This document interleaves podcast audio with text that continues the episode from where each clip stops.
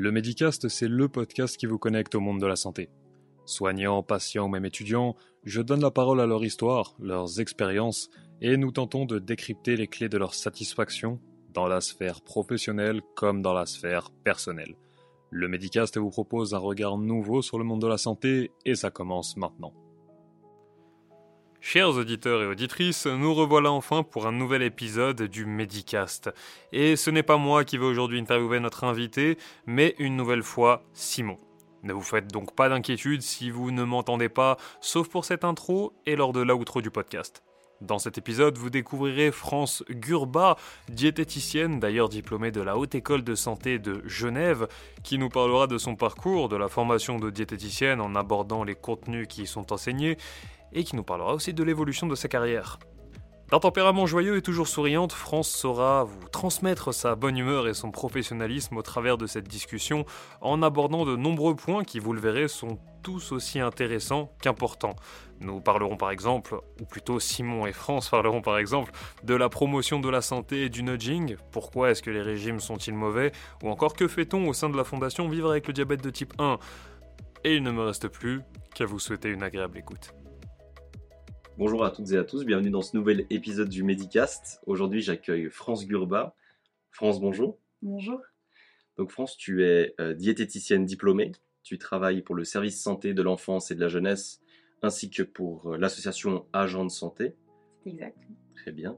Euh, Est-ce que tu serais d'accord de nous retracer un petit peu ton parcours en passant par les grandes lignes? Bien sûr, alors euh, moi j'ai commencé en étant assistante à la haute école de santé euh, dans la filière des modules complémentaires. Et puis suite à ça, j'ai euh, j'ai voulu me diriger dans la nutrition clinique, j'ai travaillé dans une clinique privée, dans les soins à domicile. Et puis euh, là, finalement, je me suis redirigée vers la promotion de la santé euh, en intégrant le service de santé de l'enfance et, et la jeunesse, qui vise vraiment à promouvoir la santé des, des enfants. Petit aparté pour vous informer que depuis l'enregistrement de cet épisode en mars 2022, la situation professionnelle de France a bien évolué. Qui mieux qu'elle pour en parler? Alors France, c'est à toi. Merci Simon. Effectivement, une très belle opportunité professionnelle s'est présentée à moi depuis peu.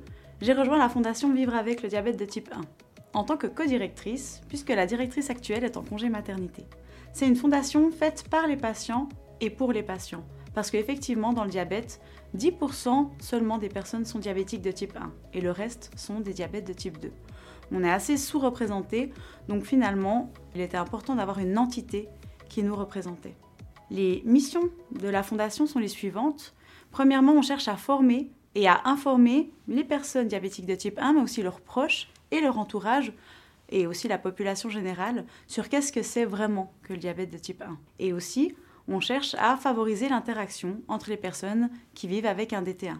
Comme par exemple, on va proposer des rencontres mensuelles une fois par mois autour d'un rafraîchissement pour échanger nos expériences. Donc la Fondation propose plein d'activités diverses et variées, comme des ateliers cookies, où on peut apprendre euh, à cuisiner et à compter les hydrates de carbone, mais aussi en passant un bon moment. Les activités que la Fondation propose, ça va être aussi euh, faire une activité physique régulière pour un peu tester la glycémie et aussi échanger entre nous. La troisième mission de la Fondation, ça va être de soutenir des projets innovants et la recherche, comme par exemple le développement d'outils numériques. Donc je suis vraiment ravie de rejoindre cette fondation et de développer plein d'autres compétences que celles en plus apprises à la Haute École de Santé lors de mon bachelor en nutrition et diététique. Merci pour ces précisions. Je vous invite donc à aller voir le site de la fondation Vivre avec le diabète de type 1. Et je vous propose à présent qu'on retourne à notre épisode. Merci à Guillaume pour le montage et la technique. Très bien. Eh bien, écoute, je te propose qu'on reparte un peu euh, du tout début, ne serait-ce que pour que nos auditeurs euh, soient un peu au courant de ce que représente la, profession de diététicienne. Euh, Est-ce que tu serais d'accord de nous expliquer en quoi consiste cette profession? Oui, tout à fait. Alors, le, métier de diététicienne, finalement, ça regroupe plusieurs compétences. Il y a toute l'anatomie humaine, finalement, à, bien savoir tout ce qui est la physiologie. Et puis, en termes de compétences, on va beaucoup euh, utiliser la communication, euh, la collaboration aussi avec euh, nos, collègues pour prendre en charge les, patients de la meilleure manière, finalement, et d'avoir toutes les informations nécessaires. Je dirais que c'est vraiment les, trois piliers de, cette profession dans, un premier temps. Très bien. Et donc, si on, repart depuis, depuis le déroulement de ta formation, qui était donc à la Haute École de Santé à Genève, est-ce que tu serais d'accord de nous parler un petit peu de cette formation, de comment, comment elle s'est construite, qu'est-ce que tu y as appris? Mmh alors moi, j'ai choisi cette formation, je la trouvais vraiment pertinente parce qu'il y avait le côté théorique et puis le côté pratique. C'est-à-dire que c'est pas comme à l'uni, sans dénigrer l'université, hein, mais où on a beaucoup beaucoup de théorie, on apprend de la matière et après la question c'est qu'est-ce qu'on en fait? Bien sûr, on peut en faire un, tas de choses, mais, mais là, je trouvais que c'était une transition assez douce dans le milieu professionnel, de se dire, bon ben voilà, il y a la théorie, en parallèle, il y a des stages euh, dans, différents lieux. Euh, donc, euh, donc c'est, ça qui m'a aussi convaincue parmi, enfin, dans cette formation. Mmh la formation, elle se déroule en, trois ans, si on compte pas l'année module complémentaire. Mmh Et puis dans les différents axes, c'est en fait c'est assez riche finalement. Euh, on va voir tout ce qui est euh, éducation thérapeutique, communication, euh, relation avec le patient. Mmh il va y avoir aussi tout ce qui est anatomie pure et dure et aussi physiopathologie avec différentes maladies qui sont ciblées comme le diabète ou l'insuffisance rénale, mmh parce que la diététicienne a un rôle essentiel dans, ces pathologies. Mmh on a eu aussi des cours de restauration collective, voilà, pour travailler dans différentes institutions ou prestataires de repas. Mmh euh, et puis aussi beaucoup de méthodologie pour euh, voilà je, trouve que ça c'est aussi vraiment le point fort de cette formation. C'est la rigueur scientifique finalement euh, qu'on nous inculque et qui est essentielle. Donc c'est à dire quand tu dis méthodologie c'est l'aptitude d'aller chercher des informations qui sont validées empiriquement pour enrichir la pratique? Exactement, c'est de se baser sur l'evidence-based et puis de, savoir aussi comment sont construites les études et puis de, savoir qu'est-ce qui finalement a le plus de poids par rapport à une étude, si c'est une étude transversale ou longitudinale. Mmh voilà, donc vraiment là, on a, on a eu beaucoup, beaucoup d'heures à ce sujet et aussi d'avoir un regard critique sur certaines études qui, qui pourraient nous vendre des, choses mmh qui finalement ne sont pas, sont pas avérées. Effectivement, d'ailleurs, il me semble que notamment dans le domaine de la nutrition et de la diététique, on est exposé à plein d'informations qui viennent de plein de sources différentes. Et du coup, euh, on imagine bien à quel point c'est important d'avoir les outils euh, d'esprit critique pour euh, discerner le vrai du faux. Oui, tout à fait. C'est vrai que c'est un grand enjeu. Et puis au final, tout le monde mange. Donc tout le monde se sent très concerné par la question. manger, c'est pas que avoir une, somme de calories finalement, mais c'est aussi lié à la culture, lié aux traditions, lié aux émotions. Donc donc c'est quelque chose de très complexe et chacun peut, comment dire, enfin chacun, enfin les valeurs de chacun se perçoivent via cette, mmh cet acte de manger. Ouais. Et puis c'est des choses du coup que la diététicienne se, doit de prendre en compte aussi dans, ses, dans les prises en soin des, personnes, j'imagine.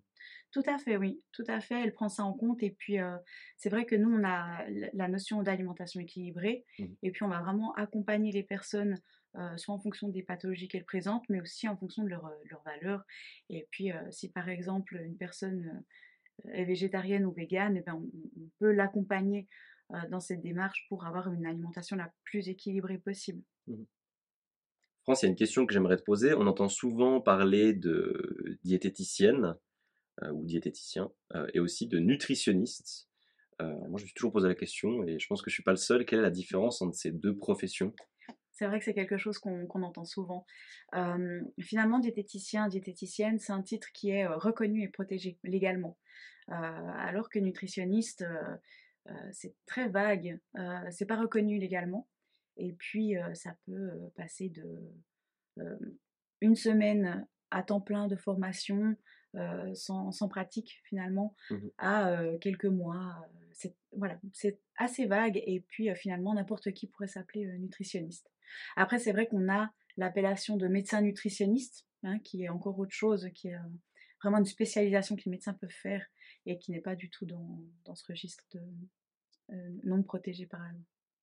Donc, pour être euh, diététicienne, pour exercer euh, légalement, il faut obligatoirement euh, être détentrice d'une d'un bachelor en nutrition et diététique en Suisse en tout cas, c'est ça?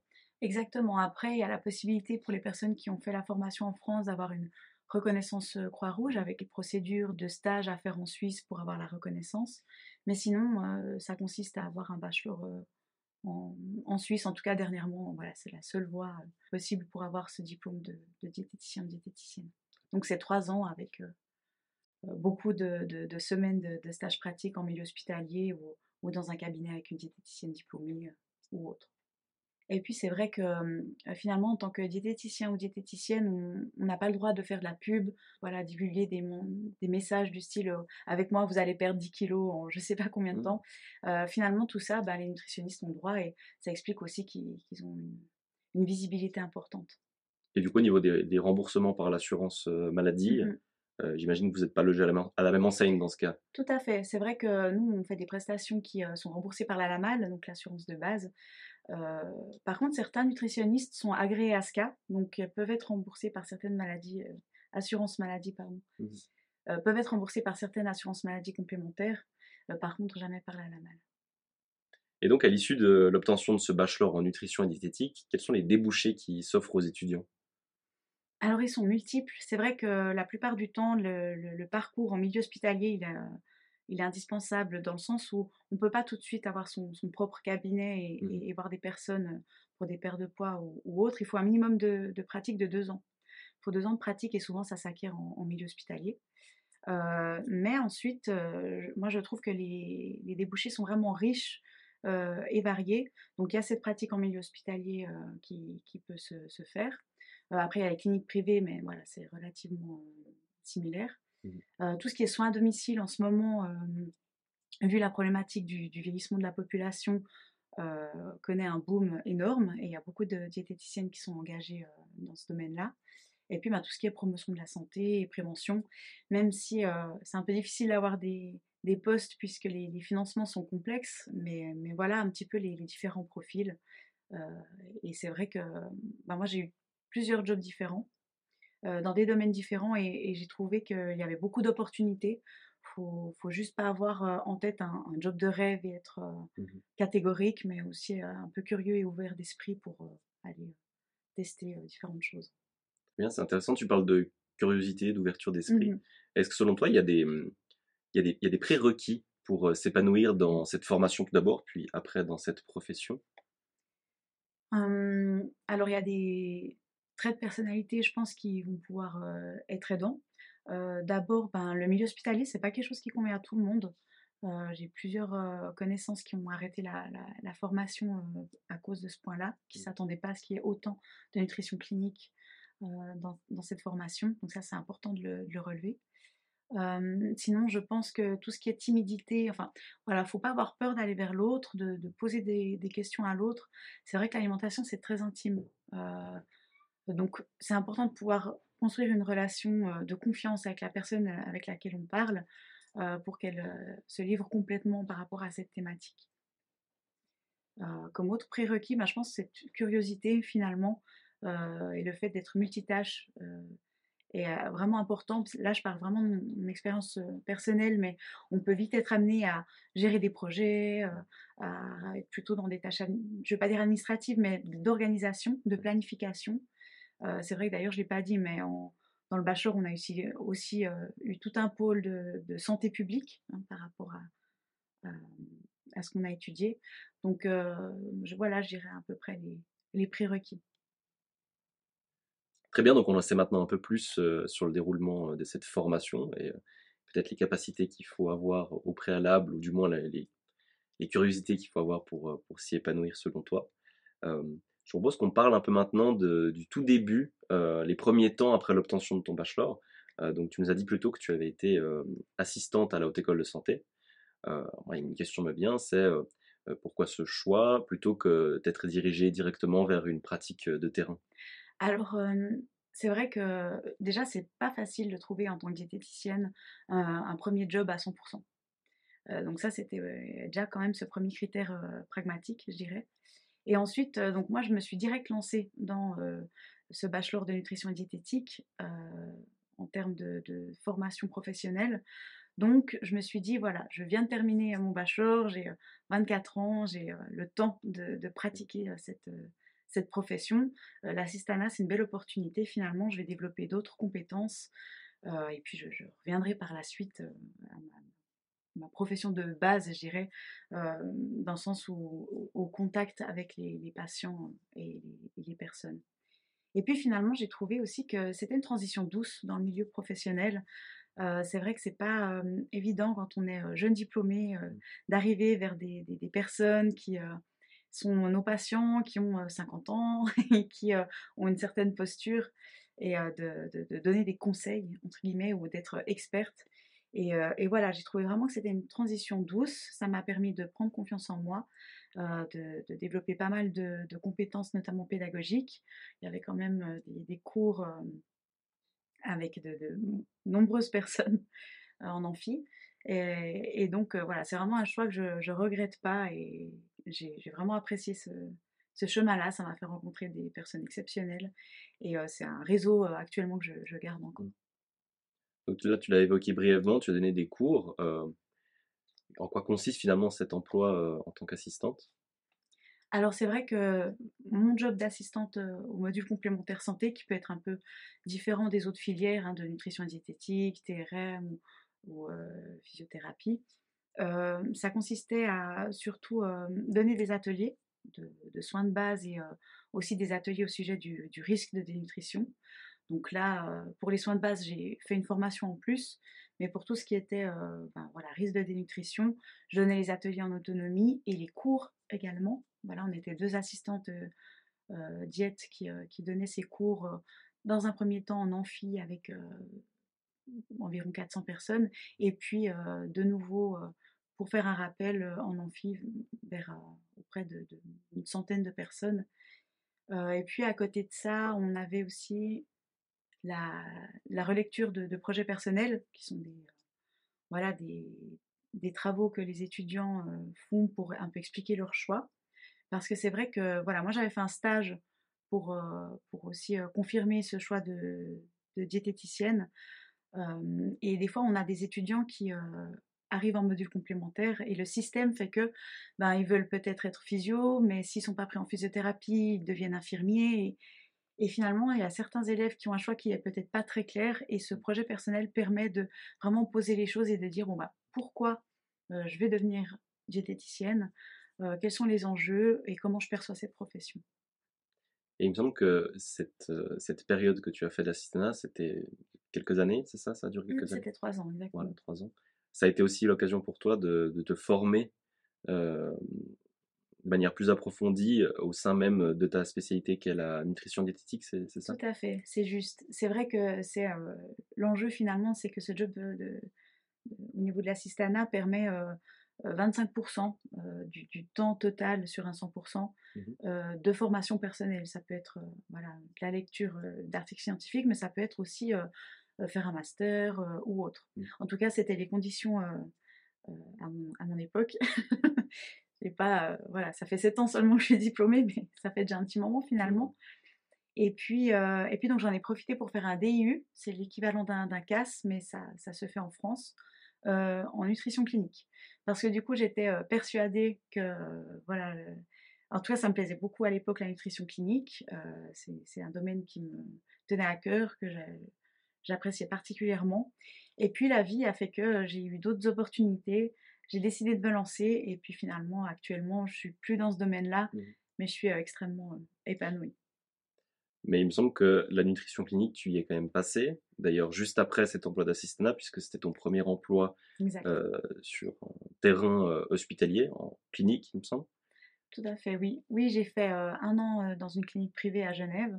Et puis, euh, suite à, à cela, j'ai aussi une petite expérience dans les, dans les soins à domicile. Soins à domicile qui consistent quand même à de la, de la nutrition clinique parce Mhm. que finalement, ce que les gens ignorent, c'est que lorsqu'on est diététicien ou diététicienne, notre job principal, ça va être de faire grossir les gens, donc de empêcher qu'ils perdent du poids Mhm. et euh, vraiment de conserver la masse musculaire, donc le muscle, Mhm. et euh, voire de la faire euh, grandir. Et donc, c'est vrai que dans les représentations, on pense que la diète, c'est vraiment pour faire maigrir les gens. Alors, oui, en effet, mais c'est pas le- la majeure partie de notre, notre travail. Et donc, que ce soit aux soins à domicile ou en clinique privée, c'est vrai que l'enjeu, c'était lorsque les personnes avaient des opérations importantes ou avec des complications, bah, qu'elles ne se péjorent pas trop aussi au niveau de l'état nutritionnel et qu'elles conservent une, une bonne masse musculaire. Et, et donc ça, ça passe par, par bien évaluer ce que les personnes consomment au moment des repas, mettre en parallèle avec leurs besoins énergétiques et vérifier qu'on est dans une balance énergétique, en tout cas pas négative. C'est-à-dire que les gens ne doivent, pas, ne doivent pas manger moins que ce qu'ils ont besoin énergétiquement. Puis bah, en milieu hospitalier, on a souvent des pertes d'appétit, et les effets secondaires des traitements, donc ça peut être vite, vite complexe. Et donc cette expérience en, domaine hospitalier, est-ce qu'elle a confirmé les attentes que tu avais par rapport à ce, à ce milieu ou comment ça s'est passé? Alors c'est vrai que entre l'hôpital public et les cliniques privées, il y a quand même un gap. Mmh le, rôle qu'a la diète n'est pas tout à fait pareil. c'est vrai qu'en clinique privée, ben, déjà, il y a toute une organisation qui est différente. Il n'y a pas de colloque par rapport aux patients, puisque les médecins ben, viennent sporadiquement voir leurs patients mmh et discuter avec les, infirmières. Et du coup, c'est assez difficile d'être en contact avec les médecins, puisqu'on n'est pas toujours sûr de, quand ils vont passer. souvent, c'est des médecins qui ont une certaine expérience mmh en, clinique, en clinique privée, donc ils ont aussi un autre fonctionnement. Mmh donc j'espère que peut-être d'ici quelques années, les cliniques privées fonctionneront peut-être un peu similairement au milieu hospitalier actuellement, parce que c'est vrai que au HUG, par exemple, pour les citer, la diététicienne a beaucoup d'autonomie, elle fait voilà, des propositions diététiques aux médecins euh, qu'ils signent, et puis il y a vraiment une collaboration diète-médecin mmh. qui est importante. C'est intéressant parce que du coup, on arrive sur le sujet de l'interprofessionnalité. Mmh à quel point c'est. Alors, on entend bien que c'est quelque chose qui est, qui est important. Qu'est-ce que tu pourrais nous dire à ce sujet c'est-à-dire la, collaboration euh, de la diététicienne avec les équipes soignantes.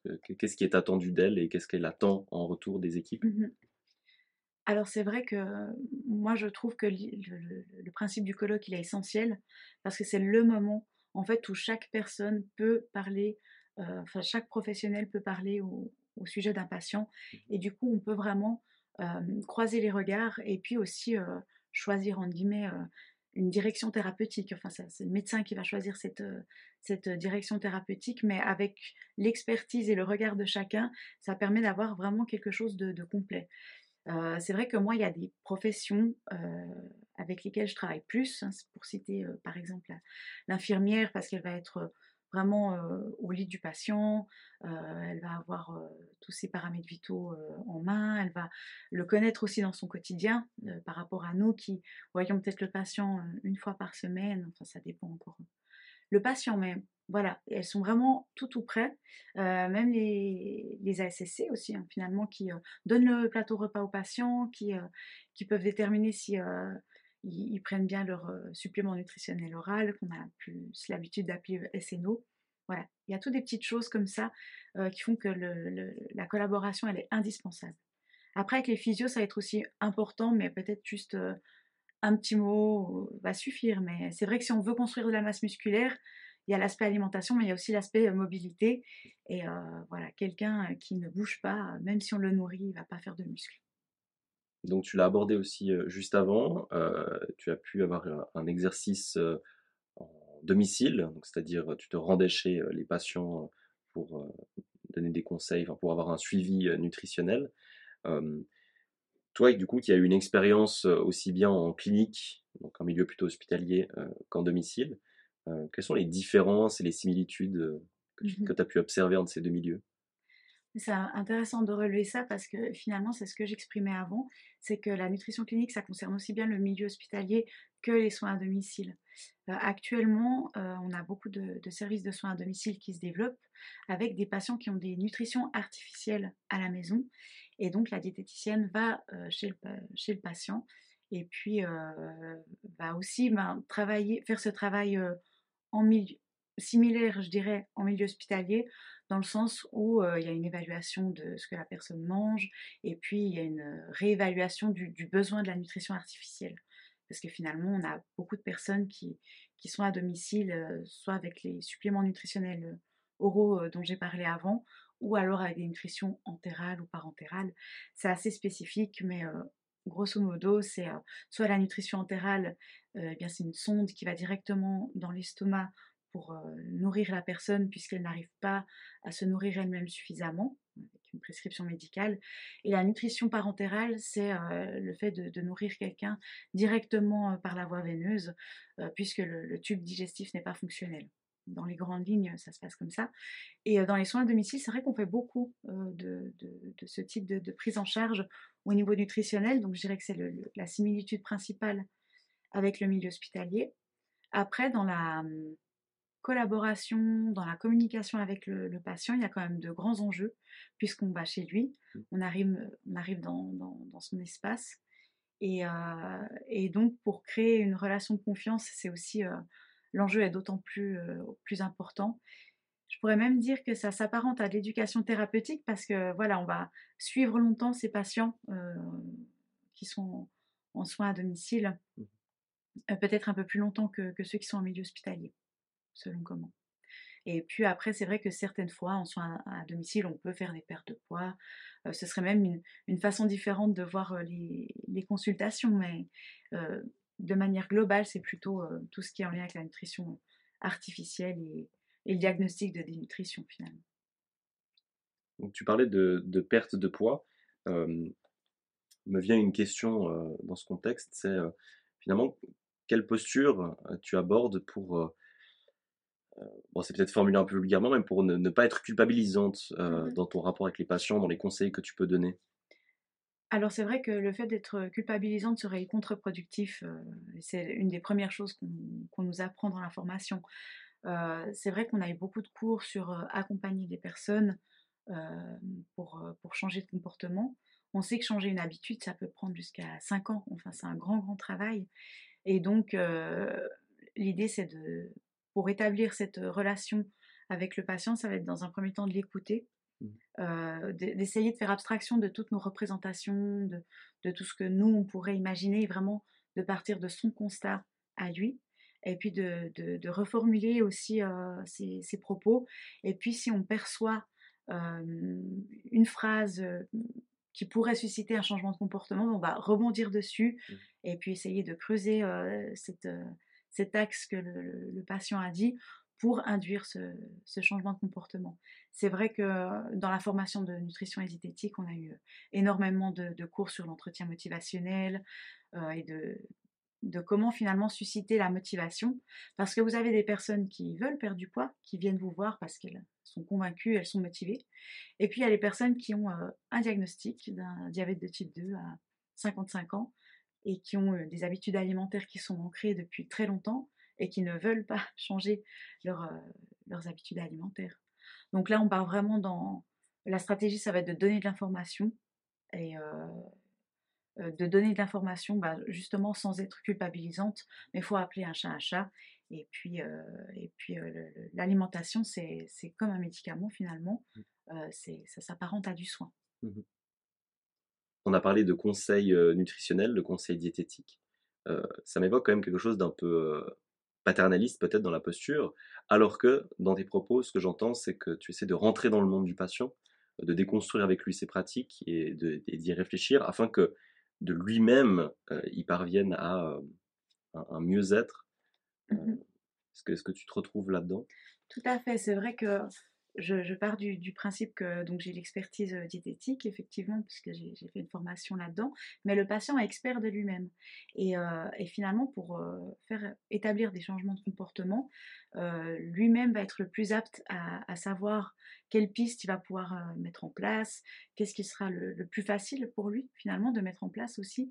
Et donc, au-delà du conseil, pour moi, c'est vraiment un accompagnement avec les personnes. et puis souvent, les problèmes nutritionnels peut-être peuvent être la, pointe de l'iceberg de quelque chose. Donc c'est aussi mon, rôle si, euh, si quelqu'un a une problématique nutritionnelle liée à, d'autres aspects, je pense notamment à l'aspect psychologique, de rediriger aussi cette personne euh, pour, euh, pour d'autres prestations. Tu abordes la, la prise en compte de cette dimension psychologique, surtout là dans ce contexte, à des fins de redirection si besoin vers d'autres professionnels de la santé. Mais me vient une question. Est-ce que, dans la pratique d'une diététicienne, il y a une intégration d'outils qui émanent de la psychologie pour ces prises en soins Tout à fait. Tout à fait. On a eu plusieurs formations sur la thérapie cognitivo-comportementale. Donc c'est vrai que c'est un, outil qu'on nous a enseigné. donc voilà, c'est un des exemples. autre chose qu'on utilise souvent, c'est la balance décisionnelle, quelque chose que, qui est un outil qui est très intéressant, qu'on peut même utiliser pour soi-même dans un autre domaine que, l'alimentation. Et, donc oui, la, psychologie est un, je dirais, est indispensable dans, dans, la formation de diététicienne. Après, on, je dirais que c'est quand même un peu, je veux pas dire superflu, mais voilà, on peut pas comparer ça à, une psychologue euh, qui a suivi euh, trois ans de, bachelor et deux ans de master. Donc, euh, on, a les bases, on a les premiers outils pour changer le comportement aussi. Et puis après, si on constate, si on imagine un désarroi psychologique ou on constate que, quelqu'un manifeste qui a besoin d'aide, ben on, peut aussi dépister, entre guillemets, et mmh. rediriger vers, un, psychologue. Mmh. Et puis finalement, j'en profite parce que maintenant, de plus en plus, il y a des équipes pluridisciplinaires qui, qui, est constituée de diététiciennes, de psychologues. Je pense notamment à la prise en charge de l'obésité, où ça devient de, de, plus en plus répandu. Et on sait que c'est plus efficient.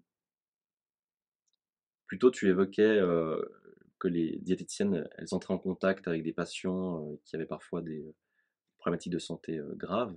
Mmh j'imagine que ça peut être confrontant de travailler auprès de ces personnes, ça peut être difficile. Mmh toi, à titre personnel, comment est-ce que tu, comment est-ce que tu gérais ce genre de situation? C'est une très bonne question. c'est vrai que, que chaque patient est, unique et a son histoire, et il y a peut-être des histoires qui vont vous rappeler des choses par rapport à votre histoire personnelle. Donc là, je dirais que c'est le plus difficile, entre guillemets. Mais après, pendant la formation, on nous apprend aussi, et surtout pendant la pratique, pendant les stages, mmh. on nous apprend à faire la part des choses et puis à, peut-être, s'il y a un patient avec une histoire très forte, prendre ensuite un moment pour soi, pour juste voilà, respirer, métaboliser cette, histoire finalement, mais, mais sans s'effondrer entre guillemets devant le patient. Et ça, c'est des choses qui, s'apprennent. ensuite, moi, à titre personnel, pour les, les histoires euh, vraiment compliqué, de fin de vie ou tout ce qu'on peut voir en oncologie, euh, c'est quelque chose qui m'a toujours, comment dire, quelque chose qui m'a toujours titillé et, où en fait, qui m'a toujours convenu, je dirais, dans le sens où de voir ces, histoires de vie diverses et variées et, de voir finalement à quel point la vie peut être dure quand on annonce un diagnostic comme ça, ça m'a toujours rappelé moi à quel point j'avais de la chance. Euh, finalement d'être en santé et d'avoir le contexte que j'avais. Donc voilà, j'ai une forme de résilience par rapport à, ces patients et surtout de, respect par rapport à, la difficulté de, ce qu'ils sont en train de traverser. On aborde du coup l'importance d'être en santé, ce qui constitue la transition parfaite pour le point que je voulais aborder ensuite point qui euh, s'appuie sur le fait que tu travailles actuellement au service euh, santé de l'enfance et de la jeunesse à Genève. Euh, est-ce que tu peux nous dire quelques mots sur cet organisme? Oui, alors comme je le disais, en fait, l'objectif est de promouvoir la santé des, enfants. on, collabore aussi beaucoup avec le, SDS et, donc le service dentaire scolaire. Et donc moi, je, collabore aussi très étroitement avec les infirmières scolaires. Donc, il faut savoir qu'au niveau du, fonctionnement actuellement, on, est relativement peu de, diététiciennes pour euh, tout le canton de Genève. On, voilà, on est trois, mais on a l'équivalent de 200%, parce qu'on est tout à des temps euh, partiels, pour l'ensemble du canton. Et euh, voilà, c'est un, emploi qui est très épanouissant parce que notre but, c'est de, former les multiplicateurs pour la promotion de la santé. Donc en fait, on va former les personnes qui sont en contact des enfants. Donc les enseignants, on travaille aussi dans la petite enfance, donc ça va être les éducateurs en crèche. Et donc on, voilà, on intervient par rapport à l'équilibre alimentaire, mais pas que. on va aussi beaucoup parler de l'attitude autour du, repas, de, cette étape de diversification alimentaire qui est pendant la première année le, commencement de, l'enfant dans la prise alimentaire. Il va commencer à manger au plus tôt à 4 mois. Et voilà, tout ça est un, processus que chaque enfant vit différemment, mais avec des, lignes directrices quand même générales. Donc, on, est vraiment un soutien pour les éducateurs et, et les enseignants dans toutes ces questions d'alimentation. Et puis pour ce qui est du, primaire, on va surtout instaurer des, projets de promotion de la santé en, collaboration avec les enseignants. on a le projet Collation Saine et puis le, le programme Senso 5. Donc Senso 5 qui est un moyen d'enseignement clé en main. Donc les enseignants en fait sont formés à la dégustation sensorielle et en fait il s'avère que, que, ce, ce, moyen d'intervenir auprès des enfants euh, permet vraiment de favoriser un comportement alimentaire sain. Ça les rend plus curieux, euh, ils dégustent plus de choses, ils sont vraiment euh, en contact avec leur sens. Et puis, et puis du coup, c'est un très beau projet qui est en train de se mettre en place dans les écoles genevoises. Et donc, tous ces projets, ils ont une finalité, qui est celle de la promotion de la santé, tu l'as dit. dans ce contexte, qu'est-ce que c'est? C'est éviter les, les, pathologies comme l'obésité ou des choses comme ça? Oui, alors c'est d'une part les, pathologies comme l'obésité, mais c'est vrai qu'on a une vraie problématique de santé publique actuellement, qui est l'augmentation des maladies non transmissibles. Donc ça va être le diabète, ça va être les maladies cardiovasculaires comme l'hypertension. on va retrouver aussi ben, l'ostéoporose, qui est finalement aussi une maladie en lien avec l'hygiène de vie. Donc voilà, actuellement on a une explosion de ces différentes pathologies et finalement on se rend compte que avec l'alimentation et l'activité physique, c'est vraiment toujours de pair, eh bien on arrive à, éviter certaines de ces, de ces pathologies sur le long terme. Donc on a bien compris l'importance que ça pouvait jouer en termes de santé publique, ce type d'action de promotion de la santé. Est-ce que tu penses qu'on en fait assez aujourd'hui à ce niveau-là? C'est difficile de savoir à quel moment on en fera trop. en fait, j'ai l'impression qu'on n'en fait jamais assez, en guillemets. Mais là, c'est parce que je suis, voilà, je suis convaincue que c'est que c'est important. Je pense qu'on en fait qu'on n'en fait pas assez. et puis un, axe qui est très intéressant actuellement, c'est tout ce qui est le nudging. finalement, ça, ça s'utilise beaucoup pour le marketing et c'est des stratégies qu'on peut utiliser pour la, la, promotion de la santé et qui, qui consistent à influencer ou à proposer différemment certaines choses aux consommateurs. Par exemple, très concrètement, on va dans une cafétéria, eh bien on sait que si on met les pommes un peu en hauteur ou cachées ou derrière et des gâteaux au chocolat coupés devant joliment présentés, les personnes vont consommer beaucoup de gâteaux au, chocolat. Et du coup, si on change juste cette présentation, qu'on découpe les pommes, que les parts de gâteau au chocolat sont juste un peu plus petites, présentées plutôt derrière les pommes, simplement ça, ça fait augmenter la consommation de pommes d'une manière significative. Donc c'est vrai que ce nudging, il est vraiment intéressant. c'est pas culpabilisant pour les personnes parce que là, je rappelle aussi, en fait, pour moi, et le message qui, est beaucoup transmis actuellement, c'est que tous les aliments qui sont bons pour la santé ne sont pas bons au niveau du plaisir. Pas de plaisir à les déguster. Et inversement, tout ce qui est mauvais pour la santé est ultra bon. Et je pense que c'est un paradigme qu'il faut, un paradigme qu'il faut changer et de se dire, ben voilà, aucun aliment n'est bon ou mauvais pour la santé finalement. C'est toute une question d'équilibre mmh. et de consommation. Et, surtout, c'est que avec certains aliments qui, c'est clair, si on encourage leur consommation, je pense notamment aux fruits et aux légumes, auront un impact positif sur la santé, de quand même les présenter positivement, de faire des belles recettes avec et d'avoir du plaisir à les consommer. Et là, je pense que c'est la clé. Donc l'avenir de la promotion de la santé, c'est le nudging selon toi, c'est ça? Une, Entre autres, ça ne suffira pas, mais... Il y a des choses à faire en tout cas, à développer. Euh, ben, c'est des, aussi des grands débats éthiques. À quel moment, euh, si on veut vraiment changer les comportements, mmh. on sait qu'il faudrait euh, mettre en place des lois, des, interdictions. Ou, si on prend l'exemple de la ceinture de sécurité, on sait que ça peut nous sauver la vie, mais avant, on ne mettait pas d'amende et personne ne mettait sa, mmh. ceinture de sécurité. C'est dès qu'on a mis une amende en place que les personnes ont commencé à mettre leur ceinture de sécurité en voiture. Et c'est vrai que, que, c'est un paradigme qu'on pourrait aussi déplacer au niveau alimentation. Mais de, nouveau, où est-ce qu'on met le, le, curseur et puis à quel point on informe les gens et puis après à quel point on, on met en place des taxes ou autres. Très bien, merci France pour toutes ces réponses. On arrive gentiment au terme de cette première partie. Avant qu'on passe à une partie un peu plus personnelle, il y a encore une question un peu provoque que j'ai envie de te poser. Selon toi, c'est quoi le régime le plus efficace pour perdre du poids? Alors, c'est très bien d'aborder ce sujet. parce que les, régimes finalement sont menés courantes à l'heure actuelle. Il faut savoir que les diététiciennes ne prescrivent pas de régime, donc on ne va pas proposer de, régime drastique, miracle, et tout ce qui est perte de 10 kilos en un mois, voilà, c'est impossible. Et si c'est possible, en tout cas, c'est néfaste. Non, nous, notre, pour moi, aucun régime du coup n'est efficace, pour la simple et bonne raison que tout ce qui est régime drastique, finalement, ça peut marcher sur le, court terme. voilà, on mange pas pendant une semaine, on va perdre 3 kilos, on est content. Et puis finalement, après, ce poids revient parce qu'après, on remange comme avant, on reprend nos habitudes.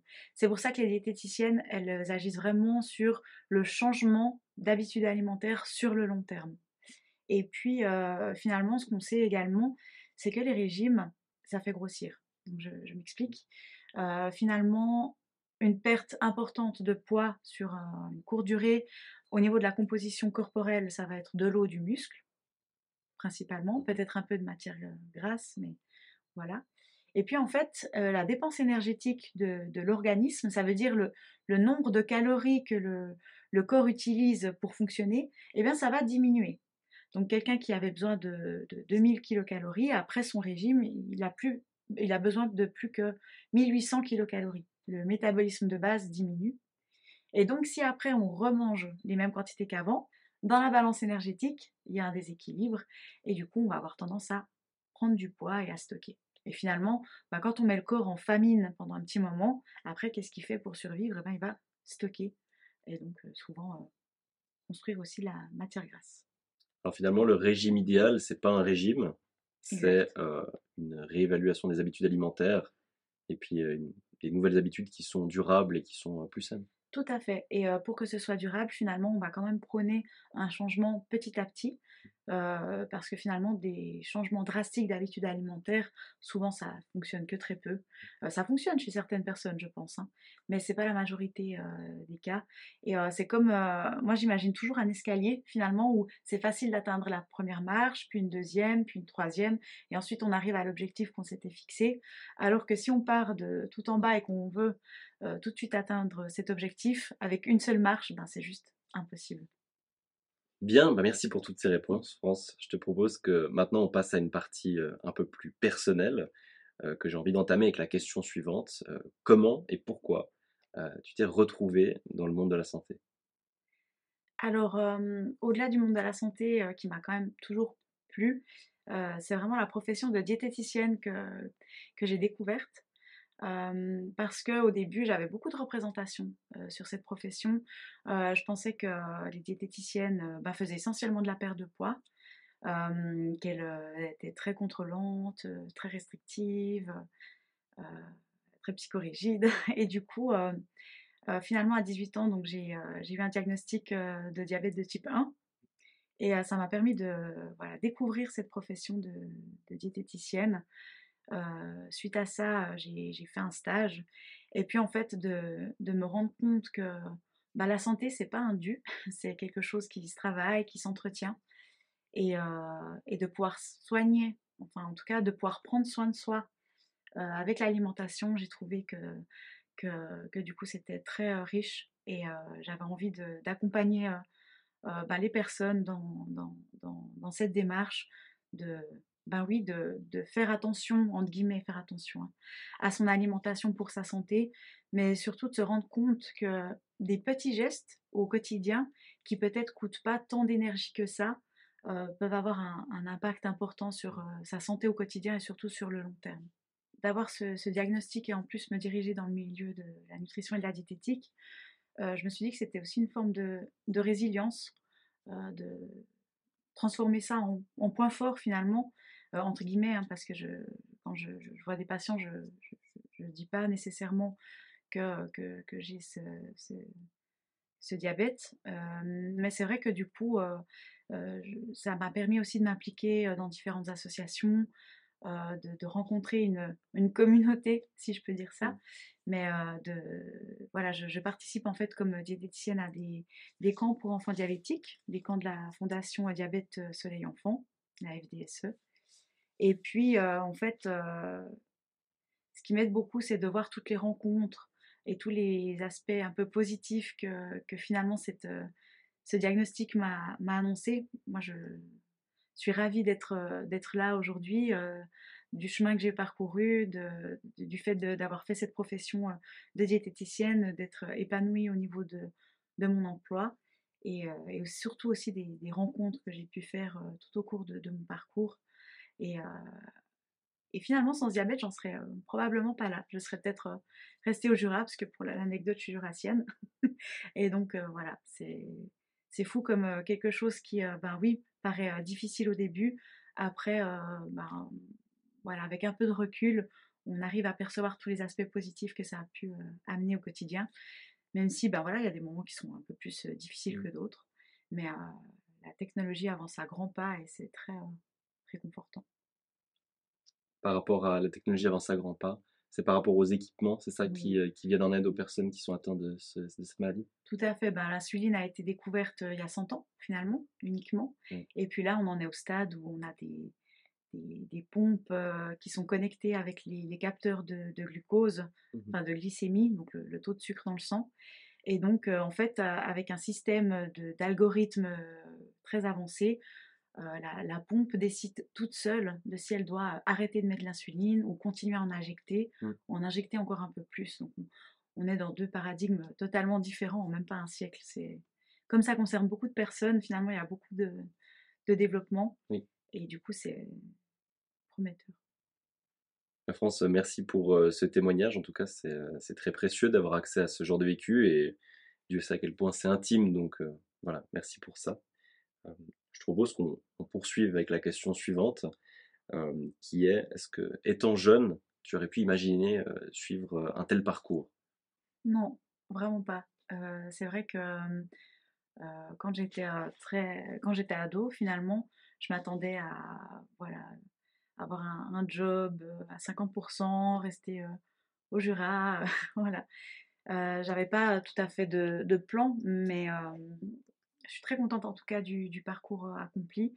Et euh, je trouve que voilà, quand la vie euh, propose des opportunités, finalement, c'est intéressant de les saisir. Mmh. Et du coup, me vient le terme de, de réussite. C'est une question qu'on pose souvent dans cette émission. Qu'est-ce que qu'est-ce que toi, il t'évoque ce terme, la réussite? Une excellente question. pour moi, la réussite, c'est d'être heureux au quotidien, et de... Ouais, non, vraiment, je pense que d'être en, en adéquation avec ce qu'on fait, et puis que la profession qu'on exerce, finalement, rejoigne nos valeurs. Mmh. Et là, je crois que moi, j'ai vraiment trouvé ce qu'il me fallait. Et puis après, je, je pars aussi du principe qu'une vie équilibrée, c'est pas que l'aspect professionnel, mmh mais aussi bah, un bon équilibre entre la vie privée et la vie professionnelle. Et l'équilibre alimentaire. Par exemple. Très bien. Alors du coup, j'entends que tu es pleinement épanoui aujourd'hui. Enfin, c'est l'impression que ça donne et c'est très agréable à voir. Malgré tout, j'ai quand même envie de te poser la question suivante.